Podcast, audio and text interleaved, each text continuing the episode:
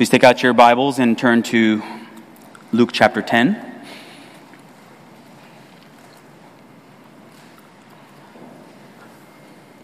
We continue in our study of the Gospel of Luke, and you'll remember that last week we covered that passage from the beginning of chapter 10 in which uh, Jesus sends out the 72 disciples, two by two.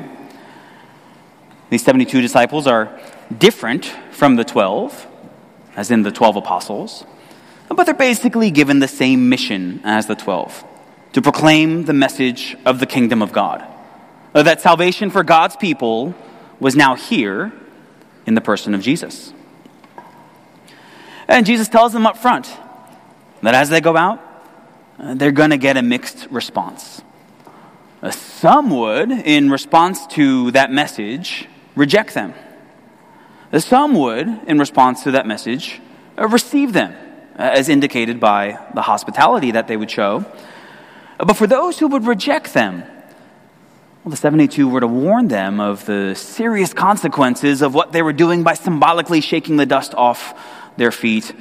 Because to reject the 72 was to reject Jesus and God the Father. That's verse 16. The one who hears you hears me, and the one who rejects you rejects me, and the one who rejects me rejects him who sent me. And that's where we pick it up today. I'll look at verses 17 through 20. The 72 returned with joy, saying, Lord, even the demons are subject to us in your name. And he said to them, I saw Satan fall like lightning from heaven. Behold, I have given you authority to tread on serpents and scorpions and over all the power of the enemy, and nothing shall hurt you. And nevertheless, do not rejoice in this, that the spirits are subject to you rejoice that your names are written in heaven. And brothers and sisters, this is the word of the Lord.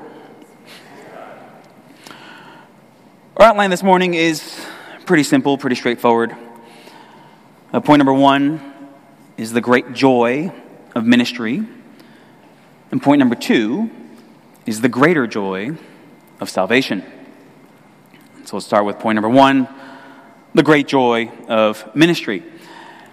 Now, last week's passage, so that's verses 1 through 16 of this chapter, like that text, if you look at it, uh, it's almost entirely Jesus' words. If you've got a red letter Bible, like that is all red. Uh, the only action in that entire passage, uh, the only narrative part of the passage is verse 1, where Jesus sends the 72 out and the very next action that happens, the very next action verse in the chapter is down in verse 17, which tells us that 72 returned.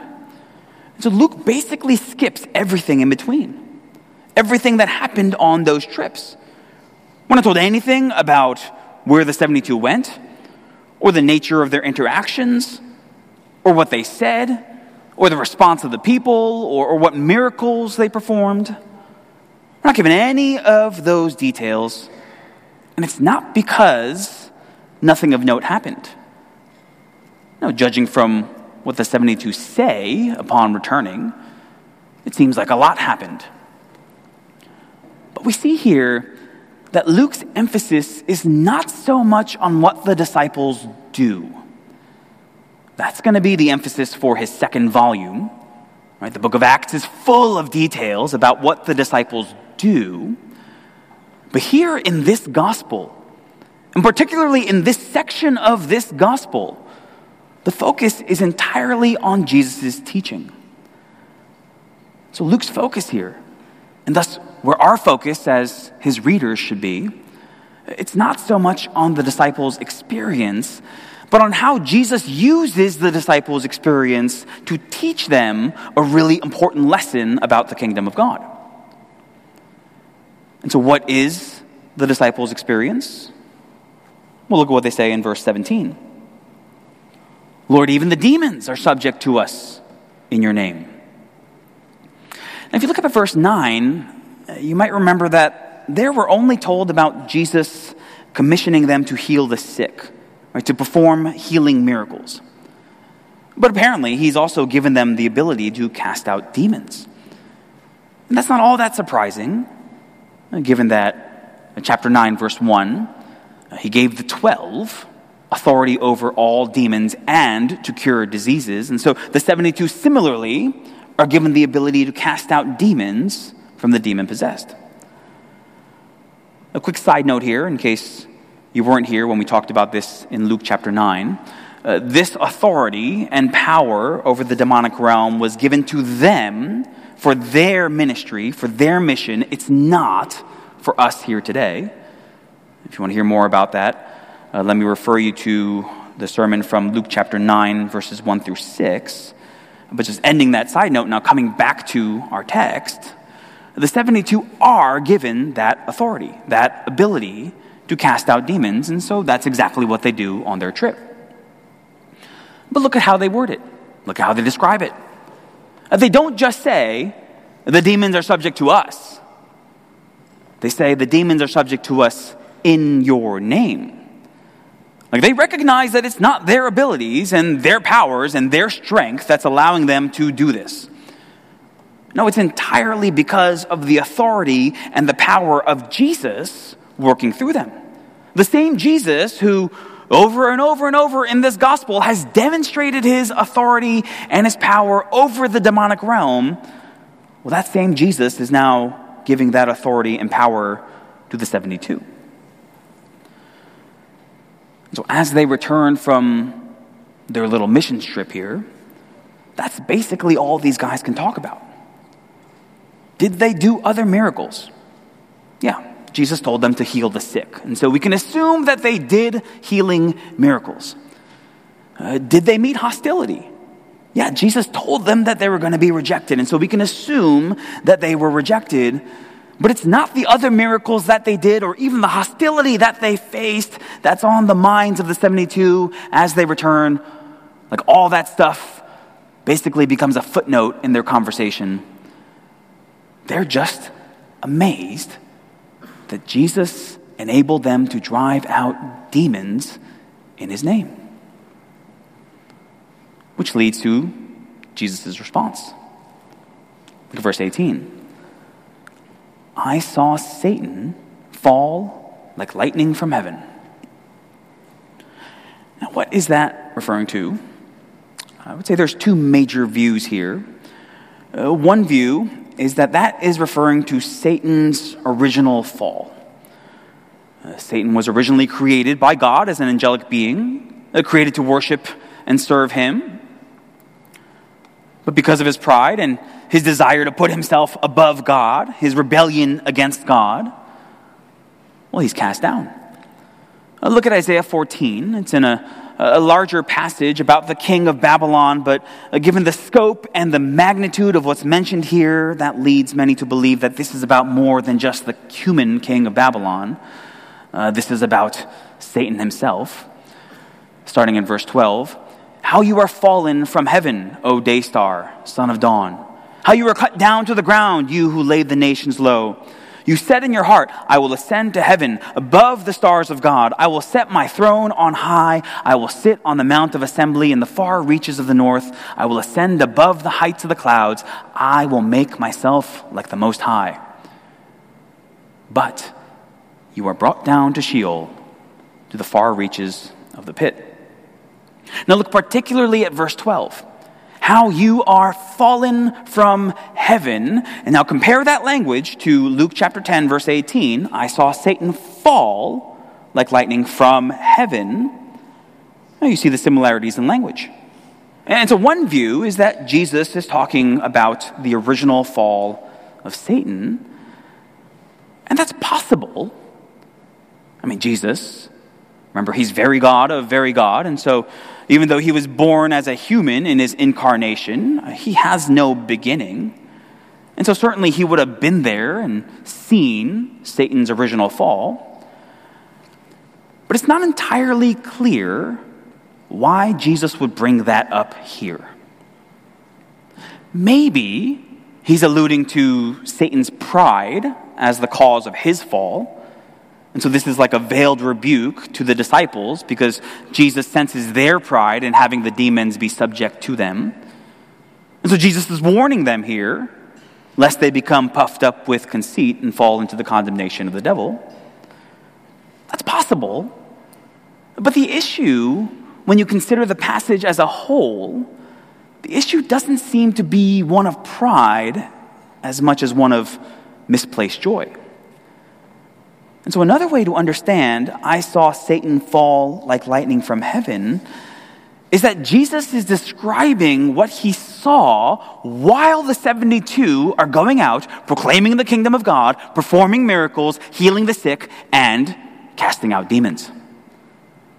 Like, as you all were doing that, I was watching Satan's kingdom fall apart.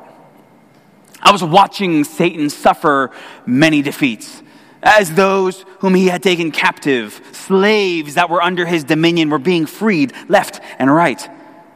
Like as those former captives heard and believed the gospel, I was watching as sinners were being transferred from the domain of darkness to the kingdom of God, going from being children of the devil to being children of God. I was watching Satan fall like lightning from heaven. Now, the death blow, the ultimate crushing of the serpent's head, the ultimate binding of the strong man, the ultimate plundering of his goods, that would all happen at the cross, where Jesus would disarm the rulers and authorities and put them to open shame, triumphing over them. That would happen through Jesus' death and his resurrection. But we see previews of that, uh, pictures foreshadowing that like down payments on the ultimate defeat of Satan throughout the life and ministry of Jesus, even in the 72 displaying power and authority over the demonic realm. The 72 having the demons be subject to them in Jesus' name. Now, if we understand Jesus' words in that way, which I think makes better sense of the context, then he's not so much rebuking the 72 for their pride, but he's acknowledging that what they just did really was an awesome thing, a remarkable thing. Because it's more than just a, a cool party trick. It has even bigger implications than just saving an individual person from a miserable life of demon possession. Like, bigger picture? We're talking cosmic level implications here. They're fighting in a spiritual war. And by the power and authority of Jesus, like as his representatives, as his delegates, uh, they're winning great victories for the kingdom of God. Look, what you all just did, that was amazing. I was watching Satan fall like lightning from heaven, even as you were doing those things. And Jesus continues in verse 19, by telling them that this wasn't just a one time thing, that they're going to continue in this great work against God's adversaries. Behold, I have given you authority to tread on serpents and scorpions and over all the power of the enemy, and nothing shall hurt you. Now, that's not what we would expect Jesus to say if he were rebuking them for their pride. Because he's basically urging them to continue doing what they've been doing. Keep delivering blows to the kingdom of darkness. I've given you the authority to do it, and I'm going to keep you safe while you're doing it. And just to be clear on a possible point of confusion, when Jesus references serpents and scorpions, uh, he is not speaking literally.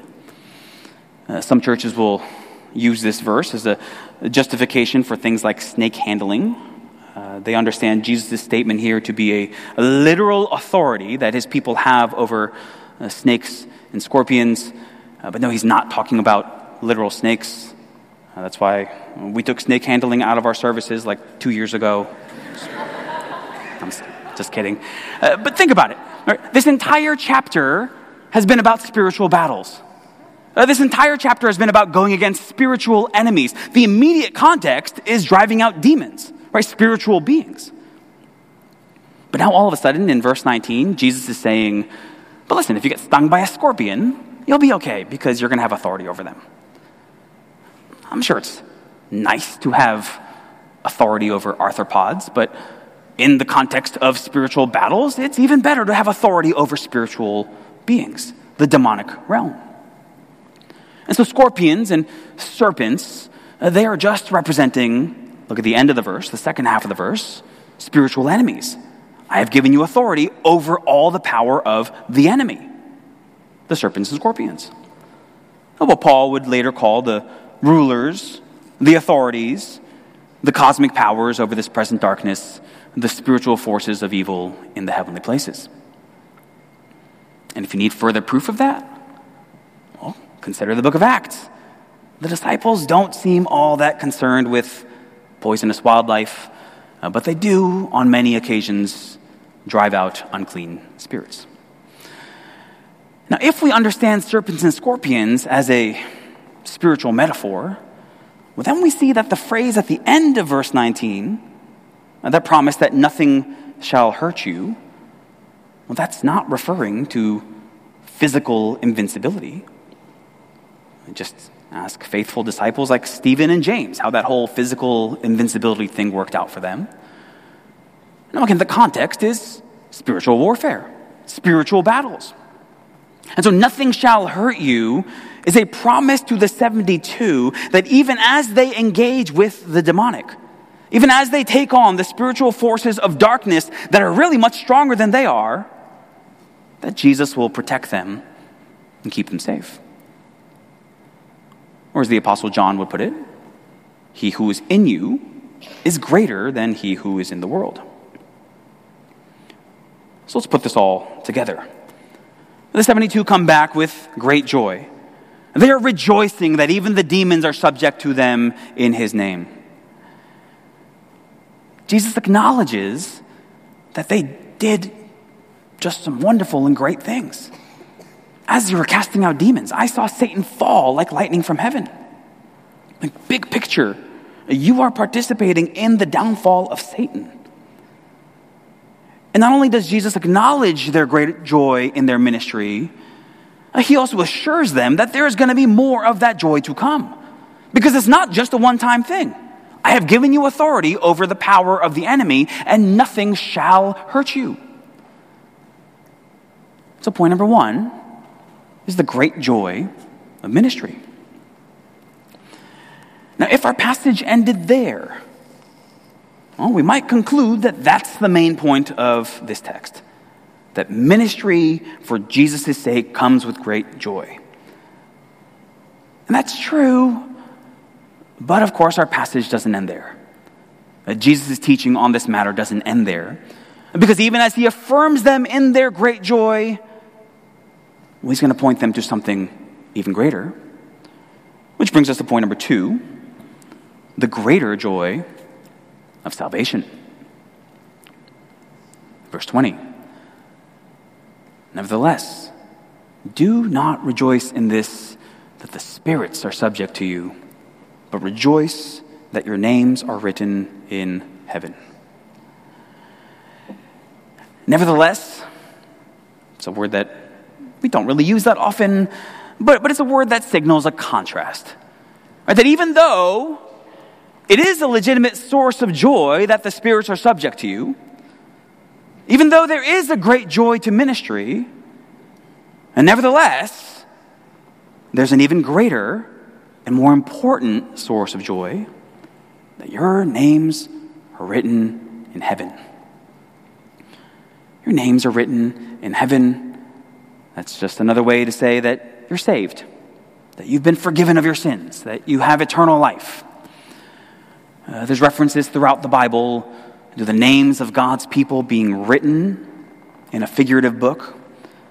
Uh, and that metaphor is drawn from the fact that towns and cities back then would have a roll or a public register of its citizens. And so if you're from such and such a town, then your name would be written somewhere in their books. But this, of course, is more than just citizenship in some first century Middle Eastern town. Now, this is talking about their citizenship in heaven, where God has prepared for them a city. And the Bible repeatedly refers to these names being written, like at Revelation 13, before the foundation of the world. Before the foundation of the world in the book of life of the Lamb who was slain. These names were written before the foundation of the world. In other words, before any person was born and had done anything either good or bad, sovereign God has written the names of his people in this book. The names of all he would draw to himself in salvation. So, brothers and sisters, let's just pause and think about that for a moment. It's not because you did enough good deeds. And God sees that. And then He says, Oh, time to write His name down in the book. It's not even because God sees you place your trust in Jesus, and then in response, He says, Okay, time to write her name in the book. Now, if you're a Christian, if you believe the gospel, if you trust in Jesus, that's because God wrote your name in the book of life from before the foundation of the world. It's exactly what Paul talks about in Ephesians chapter 1. Blessed be the God and Father of our Lord Jesus Christ, who has blessed us in Christ with every spiritual blessing in the heavenly places, even as he chose us in him before the foundation of the world.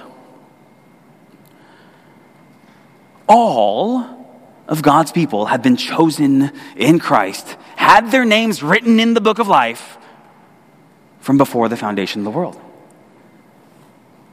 So if you're a Christian, I mean, just think about that. From before Genesis chapter 1, God had his plan to save you. He brought that plan about by sending his son to die for your sin. He granted you faith and repentance. And he is continuing even to this day, to bring about your ultimate glorification by preserving you. And He has promised to bring to completion the good work that He's begun in you. That is a cause to rejoice. Rejoice that your names are written in heaven. Now, you might be sitting here today you're not a Christian, you may be wondering, how do I know if my name is in that book? Well, the way you know if your name is in that book is you repent and believe.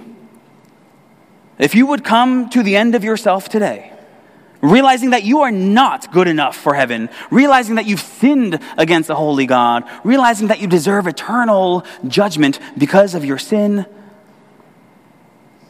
but believing that Jesus came to die for sinners like you, that he came to take upon himself all the sins of all of his people and suffer the wrath of God in their place, and then three days later rise again to prove that payment for sin has been accepted. If you would truly trust that work of Jesus alone for your salvation, well, then the Bible is clear. Your name has been written in the book of life. The illustration is given of a doorway. On one side of the doorway, above the door, are written the words, Come to me. And on the other side of the doorway, written on that same doorway, but you can only see it once you've gone through, are the words chosen from before the foundation of the world. So, dear friend, look to Christ. Look to Christ because for those of you who do, you will find that your names were written in the book of life all along,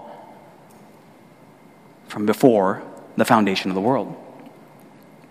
And again, that that is the cause to rejoice. Rejoice that your names are written in heaven. And Jesus' point here, His point here is that that joy, the joy of salvation, that is the greatest joy that you can possibly have. It's what Paul calls a surpassing worth of knowing Christ Jesus, my Lord. Like a worth, a joy that surpasses everything else in this life. Is there joy in ministry, in laboring for the kingdom of God? Yes, of course. Is there joy in fulfilling the task that God has set out for you? Yes, of course. Is there joy in the case of the 72 in having demons be subject to them? In, in seeing, in part, the fall of the kingdom of darkness? Yes, of course. But salvation eternal life, having your name written in heaven. That's the joy that makes everything else, every other joy in life, pale in comparison. Why is that the case? Well, for one, it's a, a lasting joy. Consider that any joy of ministry in this life and for that matter, any joy that you might get from anything that you do in this life is necessarily temporary. Like it'll come and it'll go with the ups and downs of life. Even the most permanent joys of this world are only as lasting as our lives are. But to have your name written in heaven, eternal life, at your right hand are pleasures forevermore. There's a joy that will last literally forever. And so it's a lasting joy, but also consider that it's a sure joy. Consider that the joy of ministry, the joy of ministry can be quite deceptive. Because the Bible is clear that it's entirely possible for us to do great things for Jesus even to cast out demons in his name, like these 72 did, and yet still be on the road to eternal condemnation in hell. And so, such joy is not necessarily indicative of salvation. In that sense, it is not a sure joy. Exhibit A consider Judas Iscariot, one of the twelve, one who surely performed many signs in Jesus' name. But Judas is not going to be alone. You're familiar with Matthew chapter 7. And not everyone who says to me, Lord, Lord, will enter the kingdom of heaven, but the one who does the will of my Father who is in heaven. On that day, many, many will say to me, Lord, Lord, did we not prophesy in your name and cast out demons in your name and do many mighty works in your name? And then I will declare to them, I never knew you. Depart from me, you workers of iniquity. It's not just Judas. It's many who did great works in Jesus' name, many who experienced great joys of ministry. They will be cast out as workers of lawlessness. It is not a sure joy, but in contrast, having your name written in heaven, well, friends, that's as sure as it gets because that's secured by the precious blood of Christ. Now, none of that is to say that ministry is therefore worthless. Like Jesus doesn't say here, stop casting out demons and just rejoice in your salvation. No, because the work of ministry is the outflow of the joy of salvation. But the danger, that which the 72 had to guard against, and that which we must guard against is that we can so easily get that backwards. Where we begin to place our hope in the fruit of our joy rather than the root of our joy. And point number two the greater joy of salvation. Friends, do we believe this? Do we truly believe that our salvation, the fact that our names are written in heaven, That that's a greater joy, a more lasting joy, a more sure joy than even the greatest of our ministry accomplishments. Do we believe that there's literally nothing that we can do in this life that will give us greater joy than the joy that we already have because of our salvation? And do we believe that regardless of what happens in this life, no matter what trials this life may bring, no matter how miserably our ministries might flop, that we have an ultimate joy that cannot be shaken because it's been secured for us by Christ. Point number two the greater joy of salvation. Let me leave you now with two takeaways from this passage. Takeaway number one beware the hidden danger the subtle danger of spiritual success. And beware the hidden danger of spiritual success. Uh, by spiritual success, well, this passage is primarily referring to success in ministry. Right? Specifically, with the 72, it's their remarkable success that they've had in casting out demons. Lord, even the demons are subject to us in your name. Well, that's not for us, but maybe for us, it's success in evangelism. Like someone comes to faith because we have shared the gospel with them. Or maybe we taught a Bible study that's really well received. Or maybe whatever ministry we've been put in charge of or tasked with has just been this smashing success. We can include in this, though, other forms of spiritual success.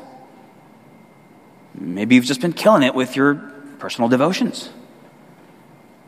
Maybe you've seen great growth in personal holiness. Like God has really allowed you to see obedience with regards to a sin that you've been struggling with for a long time. Or maybe you've seen great strides in your marriage, great strides in your parenting. Well, if you've seen that kind of spiritual success, praise God. Those are all awesome, wonderful things. But they come with certain dangers. The obvious one is pride. Like it's so easy for us in our sinful pride to begin to elevate ourselves because of those successes, to think that I myself am something, forgetting that all that we have, we have received by God's grace. But perhaps the more subtle danger, uh, the one that this passage draws our attention to, the one that I want to draw your attention to right now, the more subtle danger is that of misplaced joy. Where even as we humbly give the glory to God, that's what the 72 do. Right? The demons are subject to us in your name. They're giving glory to Jesus But we can be so consumed with the great things that God is doing through us that we comparatively forget the great things that God has done for us. And so our ministry, like that which we do for God, that becomes elevated above the gospel. That which God has done for us. And maybe that goes back to a works mentality in us that's stronger than we'd be willing to admit. Because our ministries, success in our ministries, that can make us appear competent and smart and capable and able. But the gospel tells us that we're wretched sinners, incapable of any good. And so we'd rather find our identity and our joy in the things that we've done in our competence and in our ability rather than what Christ has done for us in our wretchedness and our inability. Hopefully, you can see how spiritually disastrous that kind of thinking can be. takeaway number one beware the danger, the hidden danger of spiritual success. But how might we diagnose that in our hearts? How might we evaluate the presence of this danger in our hearts? Well, what happens when your ministry isn't doing too hot? When your evangelism efforts are rejected? And your Bible study just didn't go as smoothly as you would have liked? Eh, nothing seems to go right in that project at church that I've been tasked with. Well, when that source dries up, that source of joy dries up, is there still a deeper, more abiding, unshakable, unchanging joy in the gospel that your name is written in heaven? Or, what happens when you can't do ministry like you did before? You just can't do the things you once did. The day's gonna come and for some of you has already come when you're just not going to be able to do ministry like you could when you were younger. Your body gets weak. Your mind is just not what it once was, and you just can't do things for the Lord like you once did. Well, again, when that source of joy dries up, is there still a deeper, more abiding, unshakable, unchangeable joy in the gospel? That your name is written in heaven. The story is told of Martyn Lloyd-Jones. Some of you will be familiar with him as one of the great preachers of the 20th century. Uh, he is dying of cancer naturally that severely limits him in terms of his ministry. Like, here's a guy who's preached thousands of sermons, written dozens of books. He's got this massive worldwide influence. And someone asks him how he's dealing with not being able to do all of that anymore. And his response was Luke 10 20.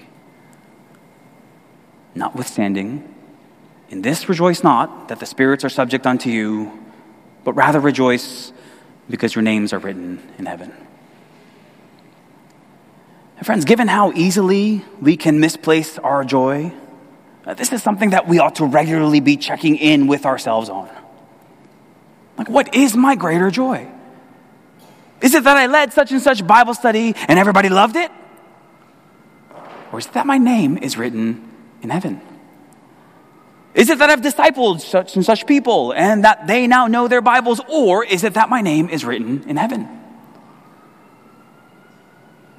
Is it 72? Is it that the demons are subject to you? Or that your name is written in heaven?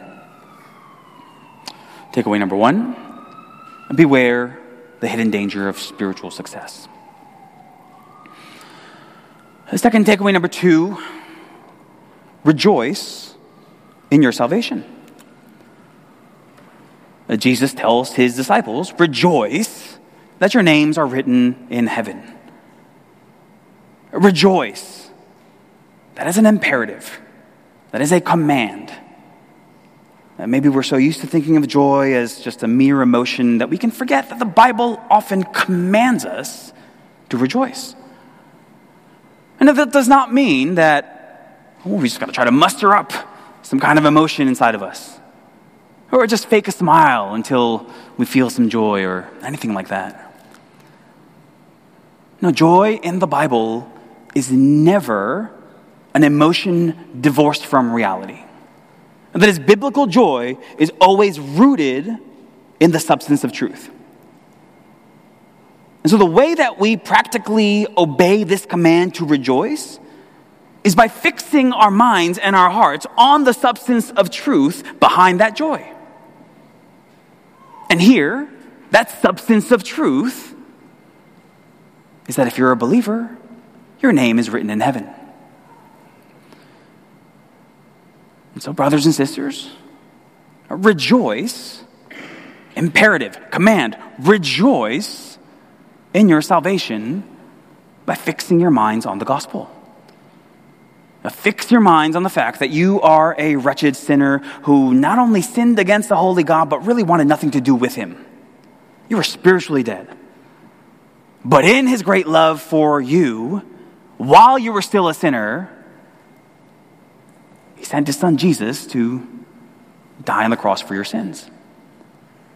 And the same Jesus rose again from the dead, declaring victory over sin and Satan and death, also that we, who were headed to an eternity in hell, might instead live with him forever as his children.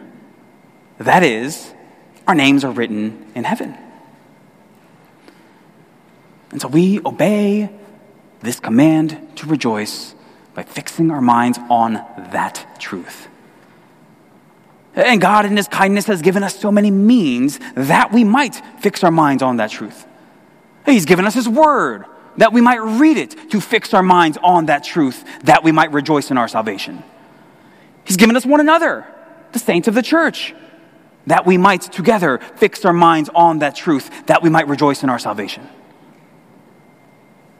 He's given us voices and songs and instruments that we might sing his praises individually and corporately to fix our minds on that truth, that we might rejoice in our salvation. So, takeaway number two rejoice. Rejoice in your salvation.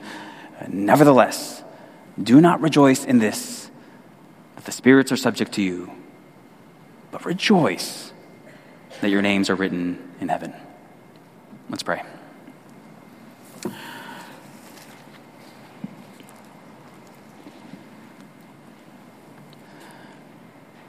Father, indeed, there is no greater joy that your children can have than to know that you, in the gospel, have redeemed us, have saved us, made us your children written our names in heaven. So, Father, we pray that we who are your people would have just a right prioritization of our joy, that we would seek our ultimate and lasting and sure joy in Christ alone. Father, we pray for any in this room who do not know you. Pray that today would be the day of salvation in which they look to Christ. We ask this in Jesus' name. Amen.